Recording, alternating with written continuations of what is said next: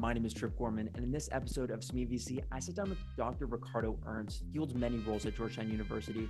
He's the Baratta Chair in Global Business and the Executive Director of the Latin American Leadership Program. He's received his MA degree and PhD in Operations Management from the Wharton School at University of Pennsylvania, and he has consulted with several national and international firms, including General Motors, Michelin, Rockwool, Casa Cuervo, Coca-Cola, Walmart, Pan American Health Group, and the World Bank. Through his Latin American Leadership Program at Georgetown, he's currently training the future leaders of Latin America. In this episode of Semilla VC, we discussed his experiences building Latin American future leaders, why you should be optimistic and pessimistic about the future of Latin America, why Latin America is a perfect foundation for technological innovation, and why we should all focus on family a little bit more in the same way Latin Americans do. We discussed all this and more in this hilariously engaging episode of Semilla VC. Okay, Dr. Ernst, could you start by telling the audience a bit more about your work history up to and including your current role at Georgetown? No problem. More than happy to be here and share that with you. It's a little bit boring, but in any event, I'll do my best. I came to Georgetown in 1987, which uh, for your audience is probably ancient times. Uh, many of you were not even born there uh, then. So just think about it. I was already here when many of you were not even born. Can you imagine that? Just think about that for a second. So it was a completely different world. It was a completely different Georgetown. So um, I came, I was going to go back to my, I'm originally from Venezuela, as uh, many of you know, or if you don't know now, you know. I'm Venezuelan by accident. My mother is from uh, Poland. My father is from Austria. So genetically speaking, I'm European. However, I behave, I act, I talk, and uh, my accent uh, reveals that I am from Latin America. Proudly so. So I'm a very confused individual. So from the very beginning, I came. I uh, came to the U.S. Uh, with a very clear intention of going back to Venezuela. That's an important uh, thing for this conversation because uh, Venezuela back at the time was uh, heaven. I mean, uh, it was the best country in the world. It was a rich country, an oil country, a country where we had nothing, nothing, nothing to envy from any other country in the world. And it was really great. Uh, it's just that I came here to get my PhD. I went to the Wharton School. And then when I was going back to Venezuela, somebody said, Hey, why don't you stay in the US? I mean, if you're going to go back uh, then most probably you never come back. So stay here in the U.S. and then play the professor for a couple of years, and then go back. And then I thought about it. I said, eh, you know, sounds like a good idea. Let me do that. So I said, if I'm going to stay, it has to be in a university in a city that I like, and I like very much Washington D.C. So uh, I asked, which one is the best university in Washington D.C. and people say, well, you know, if you really want to know, the best university is Georgetown. So I said, oh, okay. So let me see if I can go there. I got a job and the rest is history. So I have been teaching at Georgetown uh, operations management. That's my field, supply chain management, how to move products around the world in a global scale. So I started doing that for um, many, many years. That is the normal, um, you know, um, venue for faculty. You come here as an assistant professor, and then you keep going.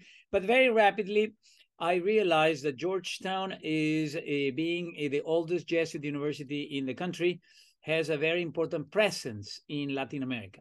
So I thought to myself, how can we use this platform to help the region? The region is in serious need for guidance, for, you know, and uh, mo- most importantly, is to prepare people to go back. So we created like 16 years ago um, the Latin American board. So we had like with another uh, person, we create a, a, an alum. I mean, not an alum, actually, a um, Alberto Beck is the name. We were talking for a while, thinking, you know, what would be the best way to use this platform? So we decided, why don't we use the network that Georgetown has? And at the time, uh, President Aznar, uh, the the president from Spain, was a faculty at Georgetown. So we said, why don't we create a Latin American board? Well, he will be the chairman, and then him as a chairman, you can imagine the kind of access he has. So with that uh, Rolodex in place, uh, we put together an amazing board. is uh, called still called the Latin American Board, and that was uh, the composition was for executives in the region that are very committed to uh, Latin America. And then it was super super cool because you know these people could give us uh, what, what they were giving us their time, and then Aznar was a very instrumental in all that. And then very rapidly we were thinking, what is the best way of helping? So we created the first, uh, what was very important at the time, still is uh, there. It's uh, I, I was thinking, I had all this board, all these, you know, great people. And I was thinking to myself, how do I make them to be engaged and to be part of Georgetown? and you cannot you cannot favor any country. I mean, we cannot be talking what are the issues in Venezuela because then the Argentinians are going to say, I don't care, you know. So I needed to find something that will be uh, engaging for all of them. So I'm thinking, I'm thinking, I'm thinking. I said, you know, there is one word that actually you all need, and they were like, really? And what is that word? Competitiveness. I mean, how can we? And then they were, oh yeah, yeah, yeah, yeah. So that was something that will allow all the entire region, from Argentina all the way into Mexico, to relate to that. So we created the first uh, program that was called the Global Competitiveness Leadership Program. And the idea of that program was to bring young leaders from Latin America to come to Georgetown for many weeks. And then we would train them in the three dimensions of leadership social, economic, and political. There was a very important commitment, and that is you need to go back. You cannot stay in the US. If you stay in the US, we wasted our money. Actually, it's an investment because they're all is a scholarship. So the number one commitment, you need to go back to your country. The number two commitment is you need to develop a project, uh, something that uh, we label the uh, multiplying effect. Because if we are training in batches of 40 and Latin America has 650 million people, it'll take too long. So we said you need to do a project that when you go back, you're going to implement. So to date, we have trained uh, approximately like 800 people. We have many, many, many, many, many, many, many projects. Everything is good, going very well. Then, like uh, six or seven years ago, we realized that it's not it's not enough to train the future leaders. You also need to train the people that work for the leaders.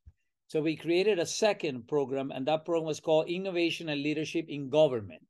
So this is a program where we train the people working in government now in those countries.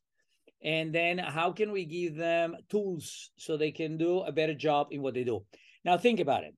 You're bringing all these people from the region, young people or people working in the government. They most of them they have never left the countries, and most of them don't realize that there are other people in other countries with the same problems they have. So suddenly you have a guy from Paraguay sitting next to a guy from Colombia hey, Pedrito, you know, you have the same problems I have. Oh, wow. I mean, what a discovery. I mean, something that when you come out, you see it as a no brainer, but for them was like an interesting thing. And then we have developing a very interesting network. So all these guys are still very connected. All these guys still work together. We organize meeting reunions. The last reunion happened like uh, three or four weeks ago, where we have 25 cohorts coming to Washington and then uh, they organize their own thing they have speakers they have all kinds of stuff and most importantly they share experiences like how is the situation in latin america improving now i want you to keep in mind something very important my my philosophy in life is you need to be optimistic you need to be optimistic the situation down there is not very nice so if you are not optimistic then you turn off the light and you forget and let's all come to america unless God bless America and the American people. You see what I'm saying? But that will be the end of the continent. So I think that no, no, no. We have to be optimistic about there. Because what I always tell them is, you know, your environment, your friends, your family, your surrounding, your ecosystem is in Latin America. If you come to America, this is an amazing country in every possible way. But you know, um, your contribution to the country cannot be not even close to the type of contribution you can make in your countries. So when we do the selection process, I'm very careful, very careful about making sure that the people that come here are not using this as a you know as a way for getting another master's, another problem. You know, man, you need to just get some training on leadership.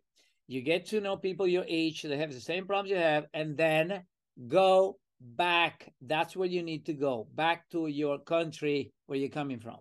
And we have been successful, uh, just pushing that. And uh, so that I'm telling you, one of the things that I'm doing in Georgia, I've done many other things, but that is basically the venue for Latin America. Now we are happy. Uh, you know, this Wednesday we're gonna have the official inauguration of the Georgetown Americas Institute. That is was like a, the umbrella where uh, basically puts all the Latin American initiatives at Georgetown. There are many initiatives at Georgetown. Mine, uh, I have my own group, if you will, uh, that is called the Latin American Leadership Program. So that is mainly related to exec ed. uh, how do we train people is not academic in nature. You don't get a master's, you don't get a degree. You get basically an exec ed and training. And that is what we do. There are others. I mean, you have a School of Foreign Service, they do a degree. You have the a law school, they do um, something related to law. And so the three of us, the three of us are the pillars that sustain the uh, Georgetown Americas Institute. And that's what we are. I've been talking too long now. Are you having a good time yet? because you know I talk and talk and talk and talk, but you know anyway. So let me stop and then you you you you ask questions or clarifications or anything you want to know. There we go. I'm certainly enjoying it. I'm sure the audience is as well. You mentioned that we need to be optimistic about the future of Latin yes. America. And I think everyone listening, by virtue of them subscribing and listening to a podcast about Latin American technology and venture capital, they are optimistic about the future. From your perspective, why should people be optimistic about okay, Latin America? We need to be we need to be optimistic uh, first because Otherwise, it's really bad. But seriously, because I am I am optimistic about the new generation. I think that the younger generations in Latin America, they come here if they come here, but they all want to be in their countries. They, they see a lot of opportunities in Latin America. So you need to differentiate what are the business opportunities, what are the government constraints, if you will. I wrote a book that was called Globalization, Competitiveness, and Governability. And in that book, we explain that at the end of the day, globalization and competitiveness are the opportunities that the world offers, in particular, globalization. Then competitiveness is the way you engage, is the way you take advantage of that. You know, I mean, I make the analogy globalization is like the rain. If it's raining outside, then competitiveness is what type of umbrella you're going to use to go out in the rain. Now, the third variable, which is the important one, is uh, governability. And I say that governability can either help or hinder the other two. The first two are what we call the invisible hand of the market. You know, the markets are basically pushing people to make more money, to go ahead, and all that kind of stuff. The uh, third variable is what I call the visible hand. Is the visible hand because you vote.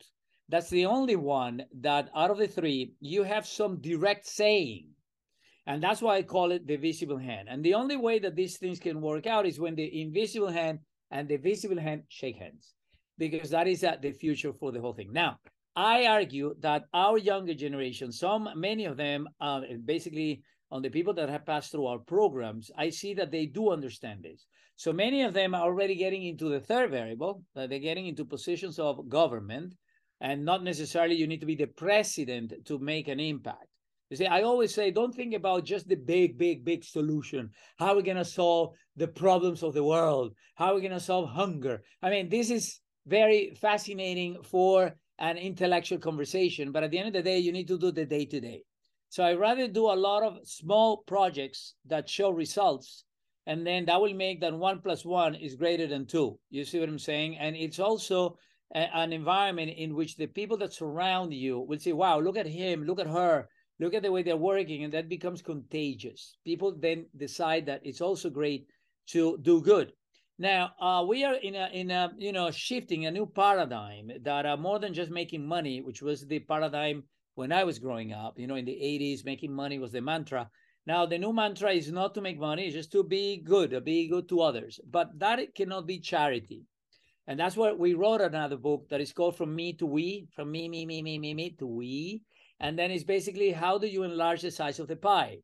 And then I think that the new your generation actually embraces that concept that you know how do we it so answer your question latin america is full of people a lot of young people that uh, they see the opportunities they see a very many interesting solutions in our countries and even though they see the constraint of the governability but that is something that you know we need to find a way of dealing with it i'm a, a deep believer of the uh, public private partnerships i think that in latin america we have made a very important mistake which is by separating significantly the private sector from the public sector. Like, you know, no, none of our people, young generation in, during my time, uh, you will be advised to work in the government. The government was something like, no, others do that. You don't do that. You are an engineer, you're a medical doctor, you're a lawyer. Uh, but no, I want to be like, no, no, no, no, that's not for you. That's for other people.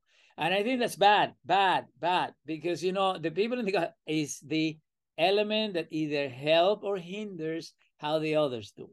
And if you go to all of Latin America, you see that many, many companies are there. I mean, uh, I always in, in my classes, I I like to joke about, you know, can you name three brands that come from Latin America? I mean, uh, we have all the the global brands in our countries. I mean, if you go to uh, Panama, you, you feel that, that you were kidnapped to Miami. I mean, it's exactly like Miami. And then if you go to like in any other country, you drive and you see from McDonald's to Burger King to Chipotle to you know to Starbucks. And then wait, wait, wait a minute, why don't we have our own brands that are able to export to the rest of the world? Because that's the easy route. You know, it's easy because then you know we basically embrace that, and we have been taking the easy route through commodities. Our region has been lucky that we were blessed, we were blessed by a big curse, and that is raw materials. I mean, my country, Venezuela, you know, we had oil, and then you know, you cannot be richer, but you become you, you made a, an industry, a country that is dependent. It depends only on one cur- on one uh, raw material, and that is really really bad because you disregard industry, you disregard everything else because it's easy money. You see what I'm saying? Uh, and that is a problem. That's something that uh, the new generations in the region have embraced. I, I deeply believe that we have an amazing opportunity in high tech. And I'll tell you why. It's a very simple. Because high tech, high tech allow us to leapfrog, to leapfrog generations of technology. If you think about the ATM machines in the US compared to some of the ATM machines in Latin America, the Latin American ATM machines are much better than the ATM machines in the US. Why? Because in the US, we had ATM machines for many, many, many, many years. They're obsolete. And then to change that technology is extremely expensive. But for us, we could implement the newer generation, and that worked better. Actually, let's don't go that far. How many times you use your phone in the District of Columbia, the nation's capital, the capital of the empire? and the phone doesn't work. I mean, you need to move, the, the, the reception is not good. The, man, what's going on? This is the Empire. Empire. We actually have the Empire building. But anyway, in New York, but anyway, you know, this is the nation's capital. The White House is here. Biden lives here. And then the communication is terrible. Why? Well, it's uh, complicated. But in Latin America, if you think about our phone system, I mean, it's many companies that are, you know, coming from all over the world because we have an amazing region to do all this experimentation and implementation, and we embrace all of that. And then that is really fantastic. So in the high tech, we need to be creative. We need to find ways of actually thinking ahead. The other book that you know I have been involved big time is innovation in emerging markets and people think that innovation only happens in the US, in Japan, in no, no, no, no, no, no, no, no. You know, there are two main reasons for being innovative. One is you have a lot of money, and the second is you have a lot of needs. America has both needs and money. Latin America, we have only one needs, no money. So the issue is is perfect for developing. And then let's talk about Mercado Libre. Mercado Libre is the best example. That's what we need to be looking for. That's one of the examples that you say, wow, look at those guys. Yes, look at those guys. They did it down there. You know, we have a market of 650 million people, and then we all have very many things in common. We speak the same language. We have the same, more or less, the same culture. We have many people have same roots. So it's just amazing. I mean, with exception of Brazil, but it's the same Spanish. I mean, a person from Mexico will understand 100% what is being said in Argentina. I mean, we make fun of the accents, but at the end of the day, we fully understand what's going on. So I like to say, what is what what what looks closer to you in every possible way? A Colombian to a Venezuelan, or a French to a German. And then in the European Union, they were able to create the European Union. And then these guys really had real wars. I mean, not about like, you know, I don't like you, you don't like me. No, no, no, no. First World War, Second World War. And today Europe has the European Union currency. I mean, think about it. Germany and France, let alone Italy and Greece, have the same currency. Can you imagine, can you believe this? I mean, not only that it speaks different languages, different culture, different religions, different tradition, different loyalties, different everything and they were able to come up with a solution. And in Latin America, we still have this issue. So it's a long way uh, to go, but uh, I'm optimistic. I think that the more we do with this type of training that we do at Georgetown, then those training programs will allow for our generation. I'm, I'm sorry, your generation. I am the old generation. I'm the generation. Your generation is the important generation to understand that we need to open our minds. We need to be open to actually developing regions where we work together. Free trade of the Americas. I mean, how come we don't have something that is, you know, it's a, can you imagine to sell from Argentina to Venezuela? You need to go through exchange rates. You have to go through all kinds of problems. Like, are you for real here? Yeah. So in the tech environment, there is hope because all goes through cyberspace. Cyberspace is the solution. So I'm very optimistic. As you can see, I am very much pushing. So all these drawbacks that we have in the political system, don't let that, don't let that disappoint you. I mean, we need to continue pushing, eh, get involved, uh, be a participant. Um, I know that you believe in the give to others is important. Embrace that. I mean, um, in in the book, we we always, uh, you know, we use as an analogy that you know, if we have one one pizza to share and I want to eat two slices, then I need to start eating your slice, and then you have less pizza than me. And then, but it's another solution, and that is why don't we, when we make the pizza, let's make it bigger if we make the pizza bigger, then I can have my two slices, but you can still have two slices too. So you see, we need to find a way of enlarging the size of the pie rather than looking at how do I take more pizza from you or you. You see, it should not be a zero sum game. What I get, you get. What I get is a way is taking away from you. No, I think that what I take, if I work with you, then we can make it better for anybody else, and that is the direction that I think uh, Latin America is embracing more and more. Now, we need to be careful. There are many negatives. I don't want to touch on the negatives, but if you want me to touch on the negatives, then I can do like a kind of a, you know, hey guys, it's not everything that good. But uh, uh, we should be very, very careful for one of the main problems we have in the region. And one of the main problems that we have in the region is out of our own doing. I mean, let's don't blame others. I mean, I don't like assigning blame. I don't like to complain because if you complain, well, you have a better solution. If you're going to complain, then give me a solution. If it's to complain just for the sake of complaining, keep it to yourself. Keep your complaint to yourself. But if you have a solution, give me a call. So, just to tell you what I think is one of the main problems we have in the region, is a serious problem that really bothers me big time, and that is inequality. Inequality in Latin America is not only a problem in the world, but uh, believe it or not, believe it or not, and uh, it's kind of um, embarrassing to say, but the, the region in the world, the region in the world with the highest level of inequality is Latin America. And that is a big problem. And that is a big problem because, you know, I believe that if you work harder than me, then you should be ahead of me. I believe in that. I deeply do. But I think that the system has been um, designed or structured in such a way that the gap is too big. And then it allows you to really keep running and running without never turning back and see what is the other runner. You know i mean? If you let the other runner like uh, you know if it's a marathon 26.2 miles and you are in mile 20 and the other guy's in mile 5 come on man turn around and take a break you know don't, don't continue running. I mean what's or run but but can you do something for that guy? Can you go and check what happened to that guy why is he in mile 5 well you're in mile 20 i mean do you have better shoes Do you have better better gels. You have a better Gatorade, and he's not drinking even water. You see what I'm saying? We need to make sure. Okay, if you're better, you do better. You train better. You can say, "Well, I train better, and I do." Yeah, okay, okay, okay, okay. All of that, give it to you. But man, did you do anything to help them train? You're gonna win anyway. So we should make something to close the gap of the race. And then, you know, if you're mile 20, I mean, make sure that they are at least in mile 15 you see, I mean, you're going to win anyway.